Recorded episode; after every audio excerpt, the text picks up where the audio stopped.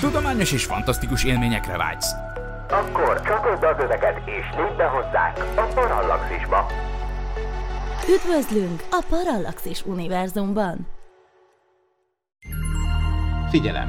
A műsorban spoilerek bukkanhatnak fel. 12 éven aluliak számára nem ajánlott. Az MD Média bemutatja.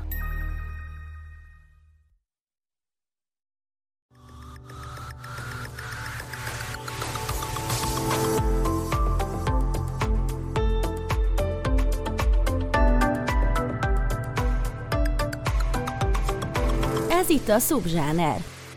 Avagy a kedvenc könyves műfajom, az kifi. Sziasztok! Magyarós István vagyok, a Parallaxis Univerzum felelős szerkesztője, ez pedig itt a Subzsáner 12. része. Köszöntök minden hallgatót. Ma is itt van velem beszélgető társam Jozi, Tájföldről. Üdvözlök mindenkit, sziasztok! Nem feltétlenül elfogultságból csináljuk, hanem, hanem megyünk a saját, leginkább a saját ízlésünk után. Ezért egy újabb amerikai szerzőt hoztunk nektek, és annak a legelső művét, őt John Scalzi-nak hívják a, az írót, még ha nem is túl amerikaias a neve, ő egy amerikai csávó, és nagyon is érződik a könyvein az, az igazi amerikai könnyed, sokszor humoros stílus, és neki a legelső könyvéről, amiből végül egy ilyen könyv sorozat lett, a Vének háborúja című könyvről fogunk ma beszélgetni Jozival, Előjáróban annyi a könyvről, hogy már ezt is Hugo díjra jelölték, de nem kapott, végül nem nyerte meg, majd a, ennek a folytatását is jelölték Hugo díjra, azt se nyerte, viszont későbbiekben egy másik könyvéről, Skázinak a Vörösingesek, az kapott Hugót is, tehát azért egy viszonylag felkapott és díjazott íróról van szó, elég termékeny, több különböző szériája is és stílusú könyve is van, úgyhogy ajánljuk mindenkinek, aki, aki érdeklődik ez iránt a könnyedebb amerikai science fiction stílus iránt.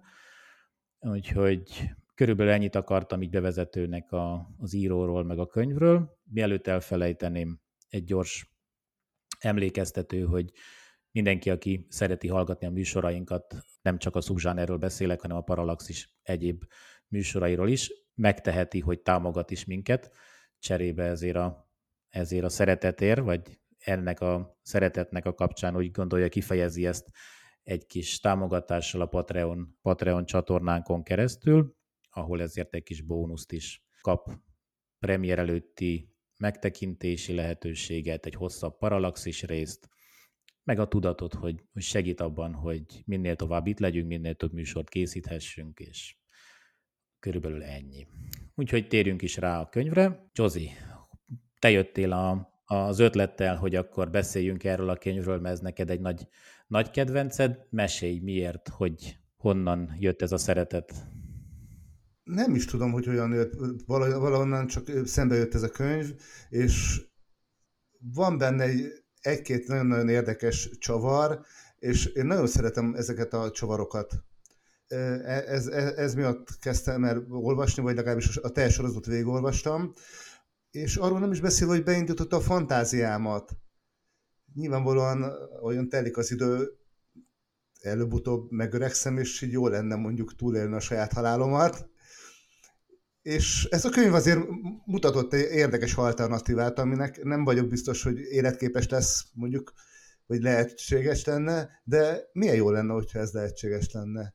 Az a lényeg a könyvnek, hogy öreg embereket soroznak be katonának 70 éves, 75 éves kortól. Hát pont 75 éves születésnapján csatlakozhat valaki, Igen. akkor van egy ilyen rövid párnapos periódus, amíg eldöntheti, hogy akkor csatlakozik-e vagy sem gyarmati véderő nevezetű ö, szervezethez. És akkor el kell hagyni a földet. Tehát gyakorlatilag technikailag a földön halottnak számít, az örököség megkapják az örökséget, el kell adni a földet, és hivatalosan nem mehet vissza soha többet a földre. Igen, mert hozzá kell tegyük, hogy ez a könyv itt a jövőben játszódik, egy olyan jövőben, ahol a földről sikerült kirajzani az emberiségnek, csak egy ilyen nagyon furcsa dolog, amiben csak utalások vannak, még az első könyvben utalnak rá, hogy ott történt valami, ami miatt itt szétvált, megvan a föld, és van egy gyarmati közösség ha jól emlékszem, nevezetű szervezet, aki mindenki más, tehát mindenki, aki nem a Földön van, az ez a ugyancsak emberek által kreált szervezet, plusz van a Föld. És akkor ennek a, az űrszervezetnek tulajdonképpen a hadseregébe soroznak be embereket mindig a Földről, mindig 75 éves korukban.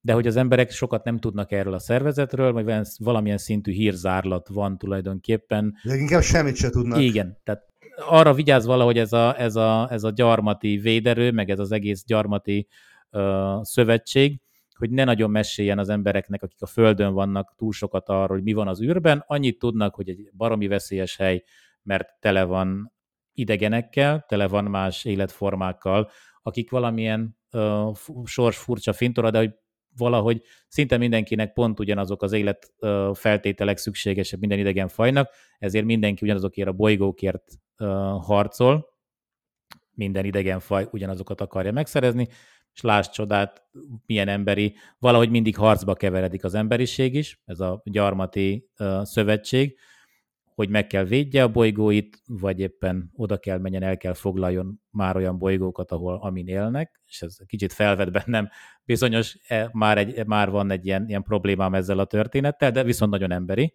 hogy akkor is elvesszük, mert Igen. nekünk kell, és mi vagyunk az erősebbek, és ennek a hadseregébe tulajdonképpen csinálják ezt a, ezt a, ezt a recruitmentet, próbálják az embereket besorozni, de következetesen csak a Földről, és csak öregeket, és csak 75 éves korukba, amit senki nem ért igazából a Földön. Valójában azt hiszem, ha minden igaz, Észak-Amerikában ráadásul, tehát hogy... De vannak különböző országokból, csak hogy itt a mi főszereplőnk, ez a John Perry, ez pont Észak-Amerikából, de hogy mindenhol vannak ilyen sorozási, sorozási hivatalok, ahol lehet jelentkezni, szó mi szó elmondják nekik a feltételeket, hogy nem térhet vissza a földre, hogy új életet fog kezdeni, de a két évet leszolgált ebben a, ennél a hadseregnél, onnantól kezdve új életet kezdhet valahol egy gyarmaton ami jól hangzik. Még ott volt egy zárójeles rész, hogy az ki lehet tolni tíz évre. Igen, háború esetén, igen. igen és főszereplőnk feltételezte, hogy ez meg is fog történni. És nem tévedett, tehát hogy ezek a kis, kis betűs részek valahogy mindig azért vannak benne ezekben a szerződésekben, mert igen, szükség lesz rájuk, tehát persze nem ezzel reklámozzák ezt a történetet. Viszont, ahogy mondtad, igen, ez egy tényleg egy nagyon érdekes koncepció, hogy vajon mit csinálna az ember, hogyha azt mondanák neki, hogy 75 éves korodban itt a lehetőség, és újra fiatal lehetsz, tehát folytathatod az életedet, nem kell meghalnod. Igaz, a Földön élesz mondjuk 100 éves korodig, vagy valami hasonló az életkor éppen itt a könyvben, vagy 90, de akkor is öreg vagy, és már nem túl jó szervezettel működsz, és akkor itt egy lehetőség, hogy lehet tulajdonképpen egy restartot nyomni, kint az űrben, hogy... Hát én biztos, hogy bevállalnám szerintem. Tehát a 75 éves kor az, az azért már sok. Igen, és nem nagyon van mit veszteni az embernek. Úgy érzi, hogy itt azért már úgy, tehát amit lehetett, megcsinált, első életét végélte, innen már csak a leépülés van, akkor miért ne próbált, tegyünk próbát. Igen, és érdekes, hogy a, a megoldást, amit, amit kitaláltak, vagy amit javasoltak. Az első lépés az teljes mértékben valid, szerintem most már meg tudják csinálni, úgy klónoznak egy testet, a gyorsított öregedés az meg kevésbé valid, olyanról nem hallottam, hogy egyáltalán gondolkoznak-e. A nagy kérdés, vagy itt voltak a hatalmas kérdőjelek, a tudatáttöltés. Kiderül a, nem sokkal utána, hogy a, a főszereplőnk úgy dönt, hogy akkor ő is besoroztatja magát, és átkerül egy, egy űrállomásról az egész történik, mert persze ez se a Földön történik, hogy teljes legyen a, a, a hírzárlat, meg a, a tudatlanság, mert nem közdik előre a résztvevőkkel, hogy itten lesz megfiatalodás, vagy, vagy lesz uh, tudatáttöltés. Annyit tudnak, hogy besorozzák őket, és hogy feljavítják valamilyen szinten a testüket, mert kinek kéne egy 75 éves rozoga vénember egy, egy hadseregbe, ezért mindenki arra tippel, hogy majd valahogy sikerül őket egy kicsit megint fiatalabbá tenni, de ez a bázison derül ki, hogy valójában egy teljes új testet építettek neki, és abban megtörténik a tudatáttöltés. Igen, ezt nagyon kíváncsi lennék, hogy hogyan, hogyan képzelik el. Így nagyon nem is vezették le szerintem, tehát semmilyen elméleti, áll elméleti háttere nincs. Nem próbálkozik Skázi, azért általában nem, nem ez a hard stiffy író, aki nagyon utána menne, és akkor én nagyon belemenne részletekbe, és megpróbálná. Tehát ő nem pont olyan, mint Andy Weir, hogy, hogy nagyon átrágná magát a, a, az aktuális fizikai elméleteken ahhoz, hogy ő alkosson egy elméletet. Annyit csinál, ami viszont érdekes, hogy itt a, a két napig nem tudni miért, de rájuk beadnak nekik, ha jól emlékszem, valamit, a résztvevőknek. Nanoszondákat, meg... ilyen, ilyen agy a fejükben, vagy a, nem Igen, tudom, beültetnek a... egy csomót, igen, a, a koponyába, ami elméletileg... A bőrük alá, igen. Szondázza, azt...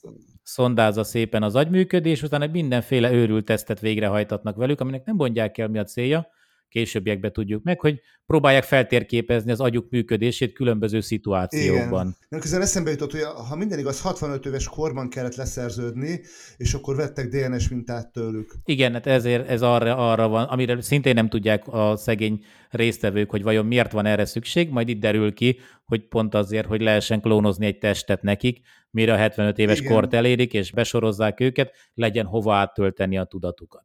Dupla kérdés, később visszatérünk rá, hogy ez miért fontos. Csak ezt, ezt a pontot helyezzük meg, legyen egy lábjegyzet, hogy erről beszéltünk de most még nincs itt az ideje. Én is elgondolkodtam, megmondom őszintén, amikor olvastam ezt a könyvet először, hogy, hogy azért merném teljesen látatlan be, mert itt az, azért itt eléggé ilyen ugrás a sötétbe, ez, amit csinál a, a főszereplőnk is. Oké, okay, elvesztette a feleségét, egyedül él, van egy gyereke, de az is felnőtt, már nem nagyon van mit tulajdonképpen hátrahagyjon az életben, itt a Földön.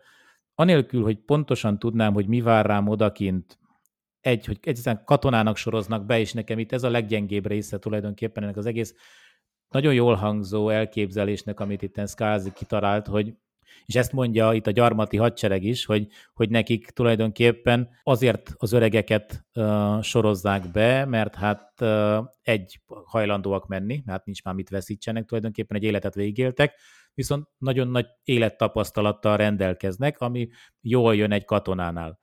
De ettől nekem ez még sánti, tehát azért nehezemre esik elhinni, hogy egy átlag ember, aki egy viszonylag átlagos életet élt, abból pár hét vagy pár hónap alatt lehet egy olyan szintű katonát nevelni, aki, aki nem kérdőjelezi meg a parancsot, ugrik, amikor azt mondják, hogy ugor, és öl, amikor azt mondják, hogy ölj. Fiataloknál azért viszonylag jól bele lehet a, a fiatal elmébe ezt táplálni, de aki egy viszonylag pacifista életet leélt, azt hat hónap alatt egy gyilkológépet gyártani belőle, átkondicionálni az agyát, én ezt nem érzem olyan egyszerűnek. Igen, ez, látod, ezen én el sem gondolkoztam, ez olyan nem merült fel bennem, de... Bennem meg végig ez volt, hogy, hogy ott le, oda képzeltem magam, oké, én is megcsinálom, felmegyek, minden szuper, persze ledöbbenek, amikor először megkapom az új testemet, de hogy attól függetlenül, és megértettem onnantól kezdve persze, hogy ott van, meg, meg van mondva, hogy két év a, addig, ameddig uh, szolgálnom kell, Persze van egy, egy mint minden amerikai katona, katonai történetben, most mindegy, hogy filmről beszélünk, vagy könyvről, de mindig van egy, egy csúnya, mogorva, kiképző örmester, aki már a legelején közli velük, hogy itt aztán meg fogtok dögölni. Tehát a fele a két éven belül, két év végére a frissen besorozottaknak a fele az halott lesz. Tehát, hogy tudják, hogy miről van szó, próbálja velük, nem tudom, motiválni akarja őket, vagy megértetni, hogy itt igenis bele kell állni ebbe a katona szemléletmódba, és itt ölni kell, ennek ellenére nem érzem magam biztosnak abban, hogy én ezt meg tudnám csinálni, ha engem tennének oda. Ez egy jó kérdés, én nem tudom, ezen nem, ne, ahogy mondtam, nem gondolkoztam el rajta. Mondjuk én kifejezetten igyekszem nyitva tartani az elmémet, tehát hogy, kifejezetten nagyon-nagyon erősen küzdök azért, hogy ne tokosodjak be mentálisan.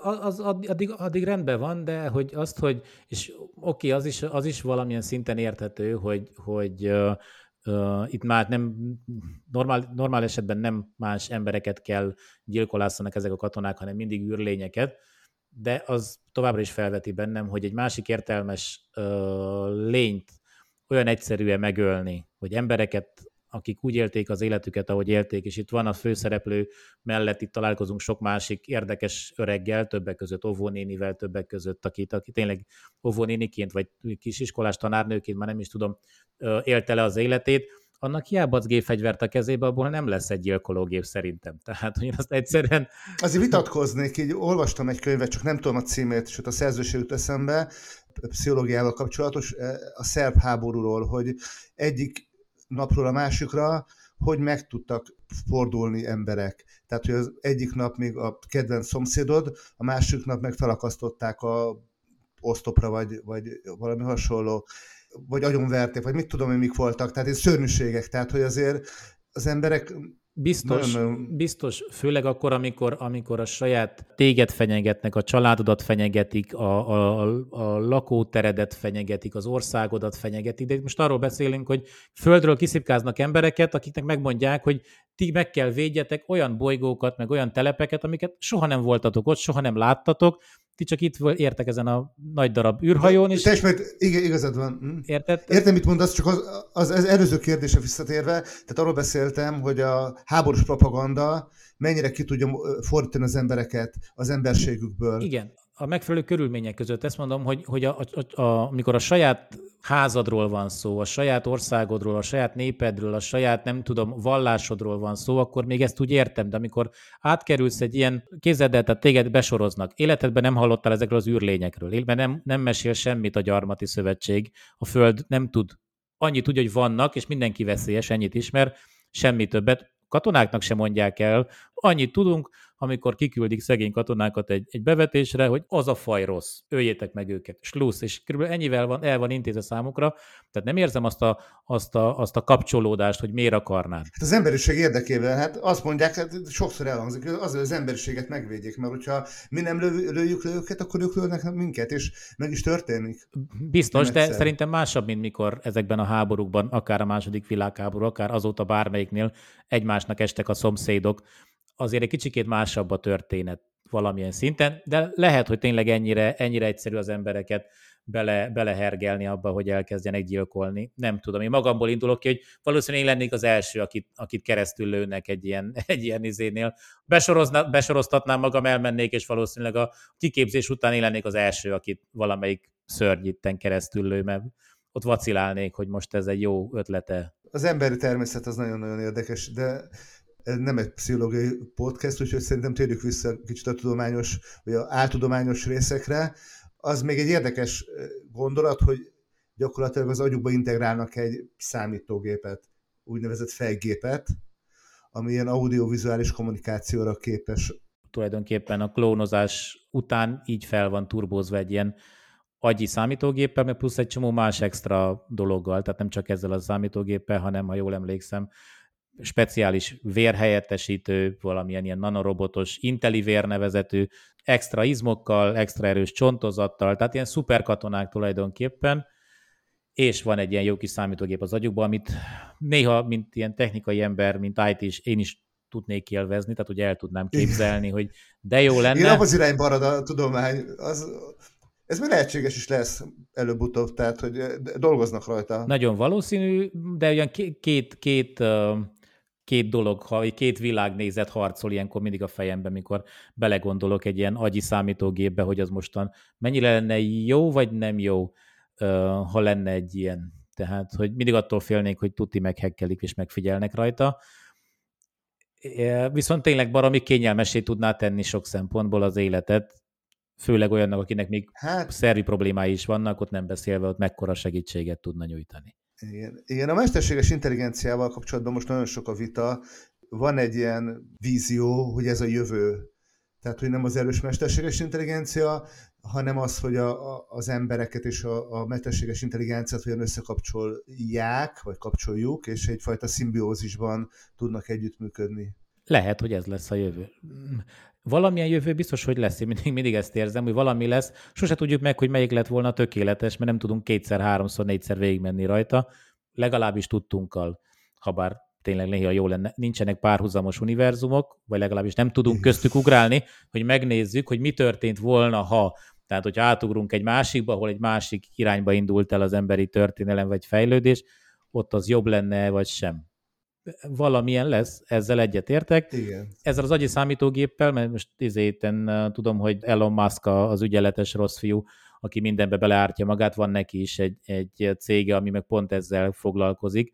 Tehát ilyen agy... Neuralink, igen, talán, igen ne, próbálják össze, összekapcsolni számítógépet az aggyal, és ott is vannak már terveik állítólag, egész jól megy a letapogatás, de ott is felmerült, és bennem is felmerül ez a dolog. Jó, oké, okay, ha az információ egy irányba folyik, tehát az tök jó, az agyamból megy a, a számítógépbe valami, az addig tök jó, de hogyha meg tudjuk csinálni az elektromos impulzusok, vagy valamilyen impulzusokkal jön-megy a, a, a szerves részekből a szervetlenbe az információ, mi akadálya van, hogy a szervetlenből jöjjön információ a szervesbe, és íródjon felül tulajdonképpen nekem gondolatom, vagy nekem akaratom, vagy nekem bármi, ami az én agyamba van, a gép irányából. Hát gyakorlatilag a mai világban ez történik velünk, megmondják, hogy mi gondoljuk, megmondják, megmondják, megmondják hogy mit Kicsit csináljunk. több effortba kerül nekik. és tehát, is. igen, de azért másabb az, amikor az agyadba, és azt gondolod, tehát nekem mindig ez lenne a, a problémám, hogy nem tudom, hogy innentől kezdve, hogyha betettek az agyamba egy ilyen kis csippet, én gondolom azt, amit gondolok, vagy a chip beültette az agyamba, hogy gondoljam azt, amit gondolok, és akkor már itt kialakul egy ilyen skizofrén őrület a, a, az elmémben, és úgy érzem, hogy ezt nem kéne meglépjem. Tehát én lehet, hogy nem merném. Igen, igen, és gondolj bele, kicsit kifutsz a keretedből, nem tud befizetni a, havidíjat, és akkor jönnek a reklámok. Cserébe, igen, és addig kell nézem, ameddig, ameddig le, nem, le nem néztem annyi órányi reklámot, amíg, ami egyenlő az én számlámmal. Tényleg szép világ lenne, tehát hogy elmondhatatlanul tetszik. Viszont a könyvben van párhuzamos univerzum, ami csak így ilyen érintőlegesen derül ki. Van egy mellékszereplő, egy elméleti fizikus, aki elmagyarázza a fősünknek, hogy úgy működik az űrutazás, úgy tudnak, fény, úgy tudnak fényéveket megtenni gyakorlatilag pillanatok alatt, hogy egy másik, egy párhuzamos univerzumban ugranak át, ami a multiverzum elméletre hajaz egy kicsit, gyakorlatilag azt mondja, hogy végtelen számú univerzum létezik, és elképzelhető, hogy egy és a másik univerzum között csak mondjuk egy konkrét elektronnak a, az iránya, vagy a spinja, vagy bármi hasonló a különbség. Igen, az nekem egy picit homályos volt, tehát hogy ez a nem tudunk a fénynél gyorsabban utazni, viszont valamilyen ilyen valószínűségek, meg ilyen, ilyesmit bele, belekavarva az volt az elképzelés, hogy ugrás történik valójában, de nem a térben ugrik, hanem az univerzumok között, az, ebben az univerzumban elhagyja a teret valahol, és a másikba, ami egy nagyon miénkhez szinte megszólalásig hasonló, tehát hogy egy nagyon-nagyon közeli realitás, tehát hogy minimális különbségekkel, viszont a térnek egy teljesen másik pontján esünk ki. Nekem ez valahogy nem volt világos, hogy miért így történne, de el tudtam fogadni, tehát hogyha már tudunk ugrani, akkor miért ne történjen így? Tehát... Igen, igen, én azt gondoltam, hogy, hogy ez, ez tetszett nekem, legalábbis az a gondolat, hogy volt egyfajta kikacsintás, hogy tudjuk, hogy nem lehetséges a fénysebesség feletti kvázi információ áramlás az univerzumban, de hát van egy ilyen kiskapu. És, és az is tetszik, hogy, hogy ez is ilyen, volt egy többször is ilyen tipikus ez a kitekintés, hogy ha ez egy film lenne, vagy hogyha ez egy ilyen fiktív történet lenne, akkor hát milyen egyszerű lenne. Ez, ez a több könyvében is megjelenik ez a gondolat.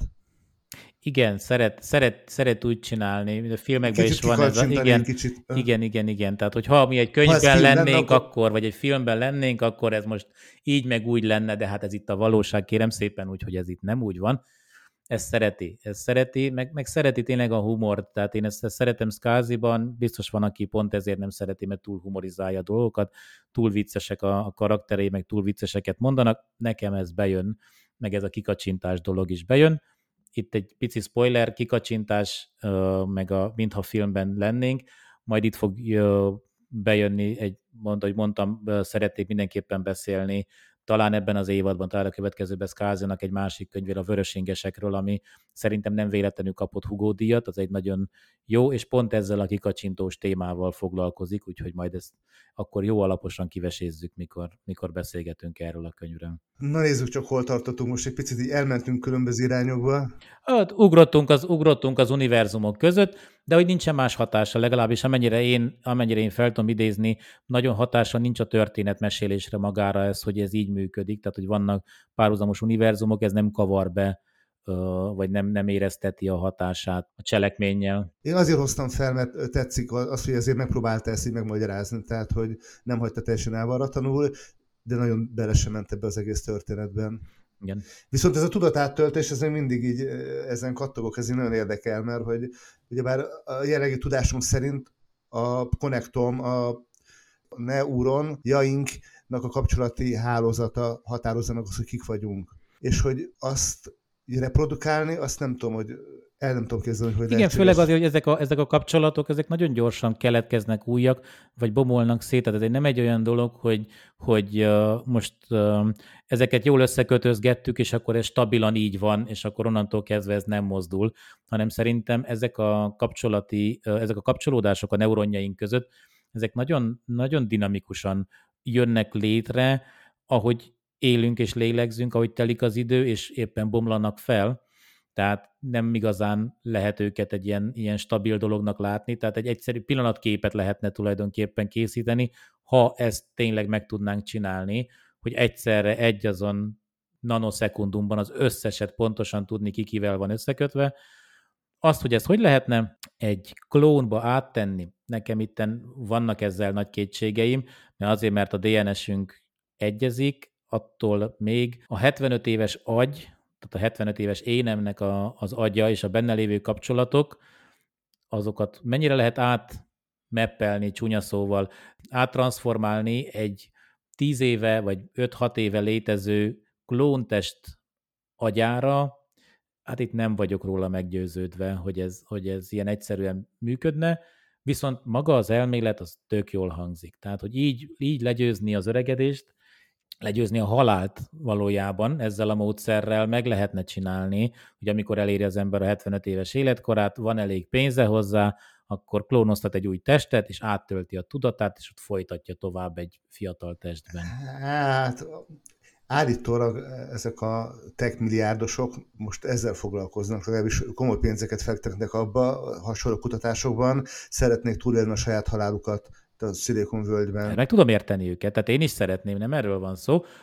Egyénként abszolút egyet tudok érteni ezzel a történettel, hogy az ember ezt szeretné, már egy társadalom tagjaként már nem látom annyira fényesen, vagy akár csak egy ilyen családos emberként, tehát azért el tudnám, el sem tudom képzelni, hogy hova jutna az embereknek a kapcsolatai, és főleg a családi kapcsolatok hova jutnának két-három ilyen restart után, tehát hogy a gyerekeiddel milyen viszony van, amikor, amikor te már egy ilyen rebooton túl vagy, agyadat áttöltötted egy fiatal testbe, te vagy 20 éves, a gyereked 55 éves, teljesen másképp látjátok már a világot, és ahogy nyúlik az idő, úgy kerülnek egyre távolabb szerintem az emberek. Teret adna egy ilyen nagy, nagyfokú individualizmusnak, azt érzem ez a, ez a, ez a módszer. Igen, ez, ez a tipikus, amikor nem tudom, hogy milyen történet, vagy, de többször is felmerült, felmerült ez a gondolat, és akkor az szokott lenni, hogy ha megkapod a csodaszert, a csodatablettát, előtte el kell vágni minden kapcsolatot, és teljesen új életet kell kezdened. Tehát mondjuk ez így gyakorlatilag úgy működhetne, hogy... Ha te neked az összes emléked megvan, az összes érzésed megvan, nem tudod, tehát szociopata kell legyél már, bocsánat, ahhoz, hogy el tud vágni, tehát hogy, hogy 75 évesen lehet, hogy még mindig ott van melletted a párod, a feleséged, aki csak 70 éves, ő neki még nincs itt ide a restartnak, tegnap még felkeltél mellette, és boldog voltál vele, és, és akkor már na, eljött a 75, fiúk itt az ideje a rebootnak, úgy tessék elfelejteni az asszonyt, tessék elfelejteni mindent, az, hogy te felneveltél három gyereket, van nyolc unokád, tizenkét dédunokád, akit az előző színapon még ott ünnepeltek veled, mindenki éljen ezt a, a dédi papit, és, és akkor mindent elfelejtek, és holnaptól már nem foglalkozom velük, úgy teszek, mintha meghaltak volna számomra. Azért ezt úgy eléggé meredeknek érzem, tehát, hogy ezzel a módszerrel lehessen örökké élni. Na, megnéztem a számokat, 86 milliárd neuronunk van, és 100 billió kapcsolat. Tehát, hogy ez kellene egy mondjuk egy másodperc alatt, vagy tized másodperc alatt lemásolni, kiolvasni, írni. Hát ja. Érdekes a koncepció, de mondom, én félek tőle, hogy megvalósul. Tehát ez a, nem tudom, hogy, hogy szurkoljak-e neki, vagy, vagy féljek tőle. Ez is egy olyan dolog. Igen. A nagy kérdés itt, ami ugye már gyakorlatilag azonnal felmerül, hogy létezik-e lélek. Ezt is érinti, de hogy nem nagyon vezeti le ezt a, nem, nem végezzen a szálon. Én szerintem egyébként nem létezik. Tehát én azt gondolom, hogy, hogy ami az agyunkban van, azok vagyunk. Hát itt a definíció kérdése, hogy mit nevezünk léleknek, tehát hogy, hogy mostan lélek vagy tudat, van, aki összemossa, van, aki számára ez két teljesen külön dolog. Én a tudatról beszélek, akkor mindenképpen arra gondolok, ami itt van bent a, a fejemben, és tényleg a, a neuronjaim összessége, meg a, az általam eddig átélt tapasztalata az elmúlt 43 évnek az összes tapasztalata, összes ingere, amit végig vonult az agyamon, az a tudatom, hogy most a lélek, ami mondjuk a test nélkül létező valami, ami ahogy a legtöbbször egy, egy vallásban definiálják a lelket, hogy ő az, ami létezik a test nélkül is, tehát volt a test előtt is, és lesz a test létezése után is. Az egy jó kérdés, hogy, hogy ez tényleg, de akár még létezhetne is ugyanilyen, hogy ő egy olyan kiinduló mag, ami rákapcsolódva egy ilyen agynak a neuronja, neuronhálójára kialakítja a tudatot, majd utána tud létezni tovább, anélkül, hogy szüksége lenne erre. Akár létezhet is. Én nem tudom, én azt gondolom, hogy az agyunk az egy szuper számítógép, és minden, ami, amit a tudat lélek, tudat alatti, azok alprogramok. A tudat alatti az ami háttérbe futó démon, ami, ami nem tud elérni simán user space-ből, ennyi. Én, ezt gondolom. Hát most ez, ez teljesen szubjektív dolog, tehát itt nem tudunk igazságot adni. Én ezt Persze, gondolom. viszont, viszont egy nagyon érdekes dolog ez a, ez a lélek, lélek témája, mert aki erősen hisz a lélekben, onnantól kezdve ez a tudat áthelyezés egyik testből a másikba vethet fel nála különböző etikai kérdéseket. Viszont ha azt mondom, hogy a lélek az független a testtől, tehát a lélek az egy létező valami, ami létezett mielőtt a test megszületett, mielőtt világra jött, és létezni fog utána is, miután az már porrá lesz, akkor evel az erővel el tudom fogadni azt is, hogy az egyik testből a másikba az a lélek ugyanúgy átmegy. Tehát, hogy nem kéne gondot de. Lé... De igen, csak a lélek az, az te vagy? Hát az én vagyok, de nem testfüggő. Innentől kezdve még, még könnyebben kéne tudjam elfogadni, hogy egyszer egyik testben van, másszor másik testben van. A lélek az egy. Igen, csak amit te vagy, az a, az, az agyad, egyértelmű. Tehát a fejbe vágnak, agysérüléssel teljesen meg tud változni a személyiséged, mert nem is te leszel, hanem az már más lesz. Igen, de lehet, hogy a lélek és a személyiség nem ugyanaz. De akkor mi a lélek? Tehát akkor te, hogyha, hogyha levonjuk a személyiségből, a lélekből a személyiséget, akkor mi marad? Hát valamilyen e- eszenc, eszencia, ez olyannak kéne, aki, aki, aki tényleg ilyen nagyon mélyen hisz a lélek létezésében, az sokkal jobban lehetne ezt átbeszélni. Én se vagyok, tehát én is egy ilyen, egy ilyen földhöz ragadt. Nem azt mondom, hogy, hogy teljesen vallás tagadó vagy hit tagadó ember lennék, de nem is vagyok, tehát nem vagyok egy gyakorló, semmilyen vallás nem gyakorlok napi szinten, hogy azt tudja mondani, hogy akkor nekem van egy ilyen erős hitrendszerem, amiben ott van a, a lélek, és akkor ő egy biztos alap. Lehet, hogy van, lehet, hogy nincs.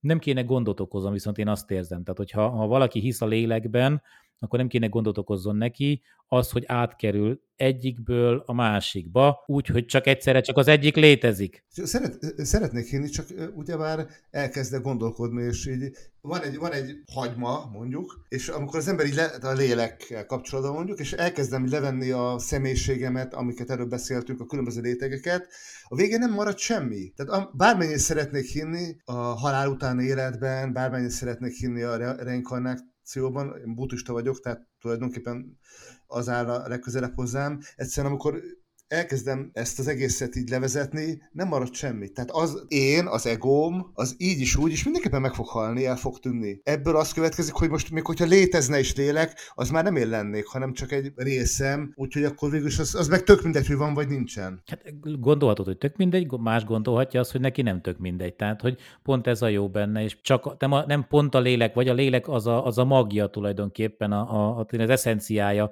a személyiségednek, de az lehet neki fontos, hogy ez a lélek, ez megmaradjon, vagy ez fejlődjön, annak ellenére, mi van körülötte, ez is lehet egy, egy nézőpont, és én azért, mert nem pont én vagyok, ez a gondolkodó énem, hanem az egy, az egy ennél egy, egy egyszerűbb, egy eszencia valami az a lélek, attól még az lehet, hogy van, és nincs az a baj, hogy az, hogyha az van.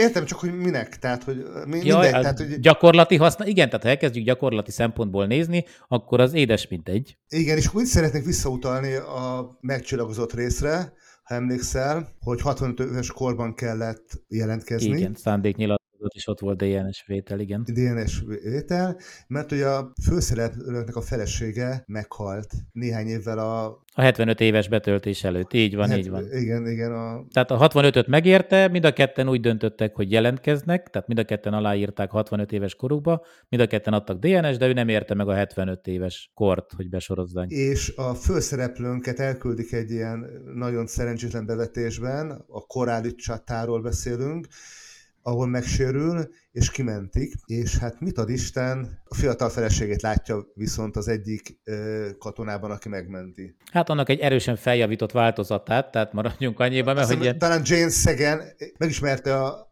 a külsőleg és a, meg a hangját. És ö, korábban már említés került, hogy létezik egy úgynevezett szellemhattest, ahol utólag kiderül, hogy a klónokat, akiket, akikhez nem nincsen agy vagy tudat, amit fel tudnak tölteni rá, azokból is katonákat képeznek ki. Igen, valamilyen fabrikált személyiséggel, tudattal, énnel, nem tudom, hogy, hogy minek nevezzem, ez nem teljesen derül ki, hogy miből alkotják meg, de hogy a klóntestekben egyszerűen beindítanak egy, ott is egy embert. Tényleg nem fejtették ki, csak néhány utalás volt, de gyakorlatilag ha minden igaz, az agyép veszi át a tudat szerepét, amíg a tudat nem alakul ki. Igen, de hogy ők tulajdonképpen szinte, szinte gyerek, vagy ilyen, ilyen nagyon, nagyon, nem azt mondom, hogy csecsemő, de annál sokkal magasabb kognitív szinten vannak már a legelejétől, de hogy, hogy tehát pár éves gyereknek a, a személyisége keveredik egy, egy veterán katona személyiségével.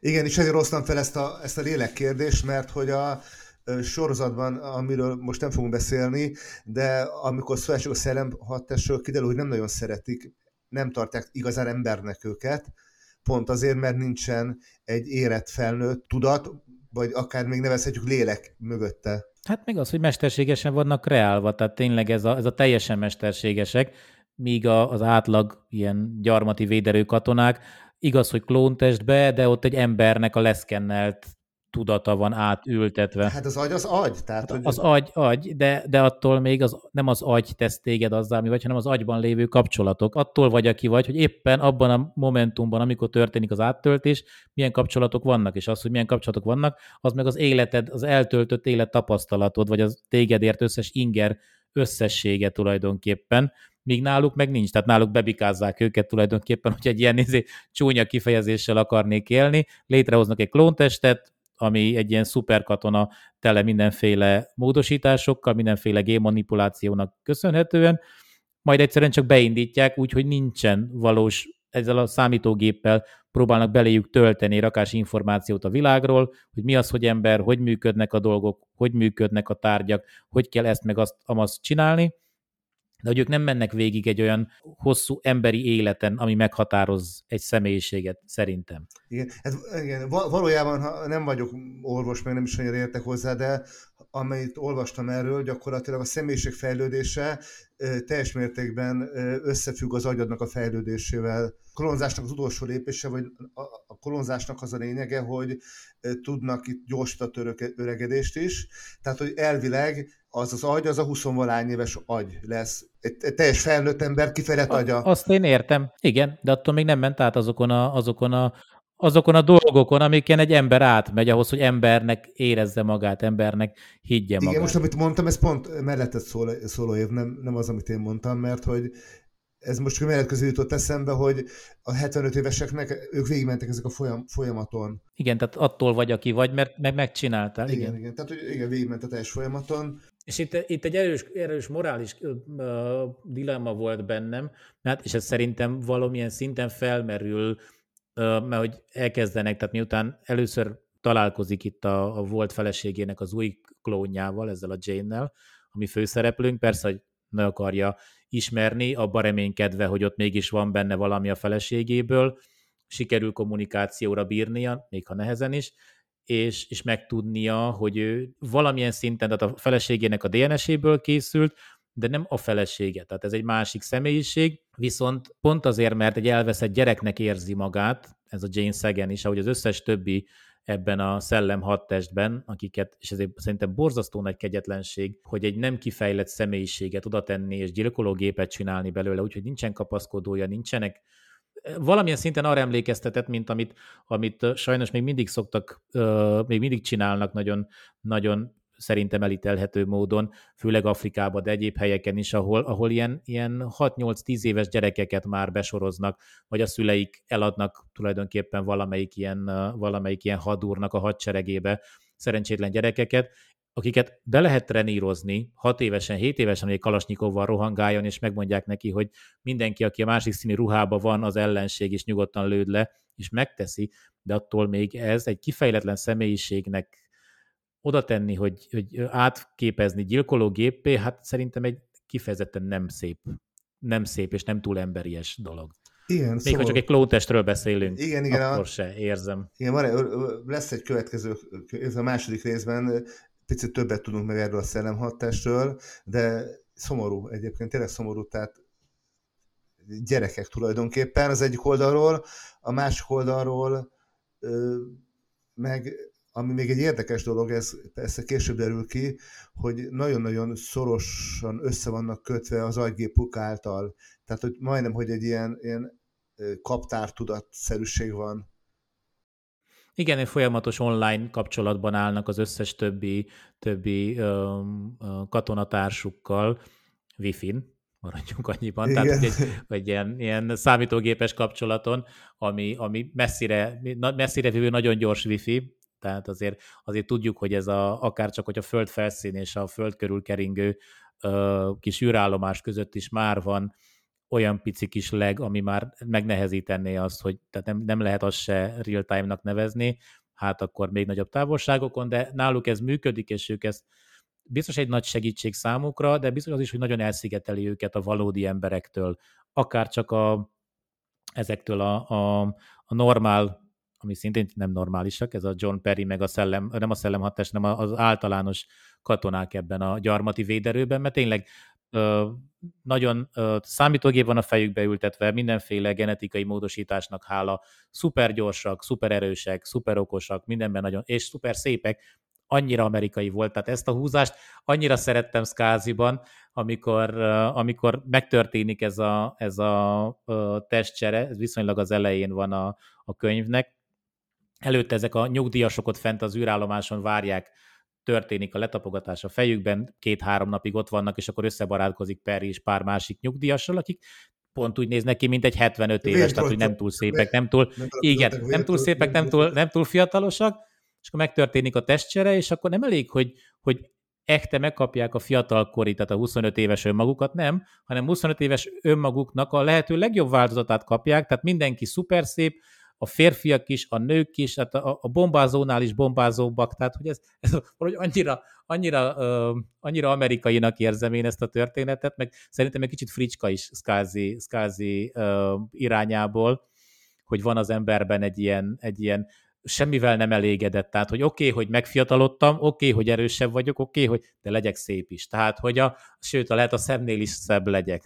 Tehát ez nekem ez nagyon tetszett, mert nem hiszem, hogy szükség lett volna rá. Tehát, hogy, hogy a, a, a katona szempontjából nincs rá szükség. A test hatékony, a katona hatékonysága szempontjából nincs rá, nincsen rá szükség, hogy, hogy ő szép is legyen. A, Mondjuk a szépség az relatív fogalom, mert zöldek gyakorlatilag. Igen, igen, hát a, a bőrszínű, de azon kívül bombázó mindenki, igen. tehát hogy, hogy kockás has, feszes mellek, szép formás minden, tehát hogy egyszerűen nonsens, ha, ha így veszed, de ez, ez Kázinak a humorát is dicséri. De ki nem álmodott ilyenről, hogy mit tudom, felébredés akkor, mint a, a Pókember filmben, tudod, megcsíp egy rágdőaktív pók, és rögtön kockasad lesz meg. De szuperül hangzik, tehát hogy eszméletlen jól hangzik, de már az, hogy egyáltalán fiatal leszel újra 75 évesen, már az elég kéne legyen az embernek, de nem, akkor még megspékeljük az, hogy még szép is. Tehát, hogy ez nekem, nekem ez nagyon tetszett, tehát ez ekkora poén volt számomra hogy ez, ezt nagyon, ezt nagyon igen, tudtam igen. benne értékelni. Ezeket a kis bújtatott poénjait szeretem, szeretem ennek az írónak az van ez... Hogy legyenek is humor is benne, nem mindig csak a, a... Mert közben meg nagyon sok, nagyon sok, én úgy érzem, hogy nagyon sok kemény témát is feszeget, csak próbálja ezt ilyen, ilyen szépen tálalni, viccesen tálalni. És bár nincsen már túl sok a, a műsoridőből, még ezt mindenképpen meg akartam említeni, itt a, ezt az egész premisszáját a könyvnek, hogy ott van a Föld, és ott van ez a gyarmati szövetség, és a gyarmati szövetség azt mondja, hogy az emberiséget védi, meg a Földet védi, de közben úgy, hogy nem engedi a földről elmenni az embereket, csak bizonyosakat akár így 75 évesen katonának, vagy bizonyos országoknak a, a, az újszülöttei, vagy telepes fiataljai mehetnek el telepes, telepesnek, és közben meg nem mond semmit a, arról, hogy mi van kint, annyit, hogy veszélyes, és hogy mindenki ellenünk van, és mindenkivel harcolni kell. Közben meg nem mond semmit valójában és a lehető legagresszívebb, tehát itt kiderül a, a, itt az események során, hogy a lehető legagresszívebb módon lép fel mindenkivel szemben, aki, akivel összehozza a sorsa az űrben. Tehát, hogy nem nagyon barátkozik, hanem a szövetségesei vannak, azon kívül meg akit lebír nyomni, azt kegyetlenül neki megy és lenyomja. Tehát, hogy meg se próbál diplomatikusnak lenni, vagy, vagy megpróbálni együtt élni más idegen fajokkal. Igen, azt meg szeretném eh, jegyezni, hogy a véntrottyoknak, véntrottyok között ott volt a Harry Wilson nevezetű ember, akiről még később majd hallani fogunk, vagy hallhatunk, hogyha tovább olvassuk a szagát. Igen, a sorozat későbbi, későbbi részeiben, igen. Igen. Úgyhogy én ezt se érzem, tehát hogy ez a, tehát nagyon szépen megemlíti az embereknek ezt a, ezt a, ezt a hódító énnyét, amit én elhiszem, hogy, hogy a fajfenntartás mindenek felett, tehát ott van bennünk az ősi ösztön, de hogy civilizált fajként lehet, hogy néha le kéne ezt vetkőzni, és végre abba hagyni ezt a, ezt a, az erősebb leigázhatja a gyengébbet, és, és az erősebb utána diktálhatja, hogy hogy kéne élni, az és létezni, természet. és ez jogosultsága van. Tehát, hogyha erőm van, akkor nekem jogom van pusztítani, és ez nagyon erősen lejön itt ebben az első részben ennél a gyarmati uh, szövetségnél, hogy ez szerint a, a gondolkodásmód szerint él. Figyelj, azt gondolod, hogy a több millió éves evolúciót azt el lehet győzni kis civilizációval?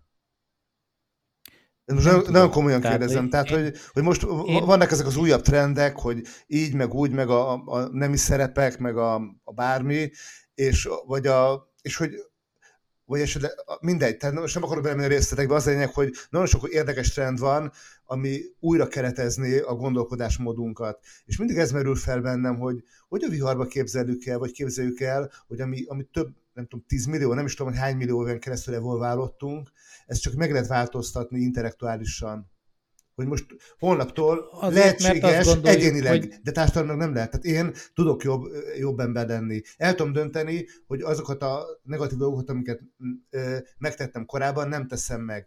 De társadalmilag, össztársadalmilag nem lehet el, elvárni. Van, van, van valamilyen szinten. Én azért azt érzem, hogy az elmúlt pár ezer, az írott történelem mondjuk az elmúlt 5000 évnek a történelem azt mutatja, azért valamilyen szintű fejlődésre képes az ember társadalmi szinten is, de messze vagyunk még a, a jótól. Én nem érzem akkor se, és régen is tehát én, én egyszerűen ezt nem tudom, biztos velem van a baj, nem vagyok, tehát én túl pacifista vagyok. Túl és jó, idealista, de ez pozitív, ez, ez jó. Túl, ez, ide, ez túl idealista, túl szerencsés ez, ez, ez vagyok. De szerethető attribútum, csak hát naív. Én nem érzem, nem érzem azt, hogy, hogy azért, mert én vagyok az erősebb, ez engem feljogosít arra, hogy a gyengébbet elnyomjam, vagy elpusztítsam.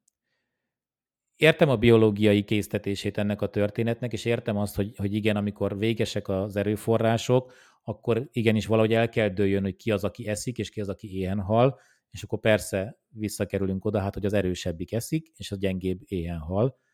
De hogy, hogy, hogy onnantól kezdve, hogy azt mondjuk magunkról, hogy mi egy intelligens faj vagyunk, akkor ezt valamilyen szinten, ezt az intelligenciát kéne bebizonyítani, és nekem itt az egyik, ez az egyik legerősebb el, olyan, olyan érvem, vagy az egyik legerősebb olyan, olyan, olyan meggyőződésem, hogy ott leszünk majd igazán intelligens faj, amikor el tudjuk engedni ezt, a, ezt az egyszerű ö, alapfelvetést, ami szerint még most is él, ha megfigyeled a Földnek a nagyon-nagyon nagy százaléka, szinte minden ország és minden népcsoport e szerint az egy ezé szerint él, hogy aki erősebb, az diktál. Tehát, hogy az erősebb, az elnyomhatja a gyengébbet, az erősebbnek joga van dolgokhoz, és a gyengébbnek vagy konformálódik, vagy meghal.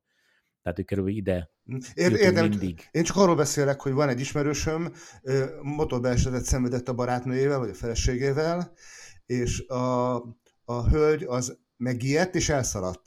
Tehát, hogy ennyire mélyen be vannak dolgozva dolgok. Tehát ez biztos, tehát aláírom. Én nem azt mondom, hogy nincsenek, nem azzal vitatkozok, hogy van-e vagy sem azzal, hogy ez, én azt mondom, hogy nem jó, tehát hogy ez, ezt kéne valahogy Igen. az emberiségnek a jövőben ezen túl hát, kéne jutnia. Ez nagyon messzire vezet, ezt szerintem most nem tudjuk megbeszélni.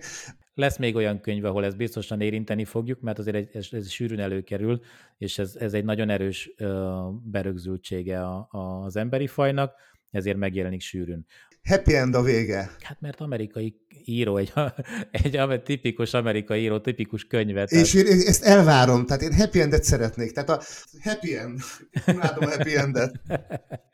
Akkor jó, tehát ilyen szempontból igen, szerencséd van. Skázi mindig vigyáz rá, hogy happy end legyen a, a könyveiben. Imádom, a kedven, egyik kedvenc írom, de igen, mert pozitív, tehát tényleg az ember azt érzi, hogy, hogy nem reménytelen a vélet, nem reménytelen a világ, a nehézségek ellenére is valahogy mindig jóra futnak ki a történtek, ez jó, tehát ilyen szempontból igen, én is szeretem, ajánlom mindenkinek, aki könnyed olvasni valóra ö, vágyik, és nem valami nagyon-nagyon erős, nehezen követhető tudományos ö, magyarázatokra, meg nem nagyon pessimista végkicsengésre, hanem pozitívumra, vidámságra, pörgőakcióra, humorra, happy endre vágyik, az olvassa. Tehát annak mindenképpen ajánlom ezt a könyvet.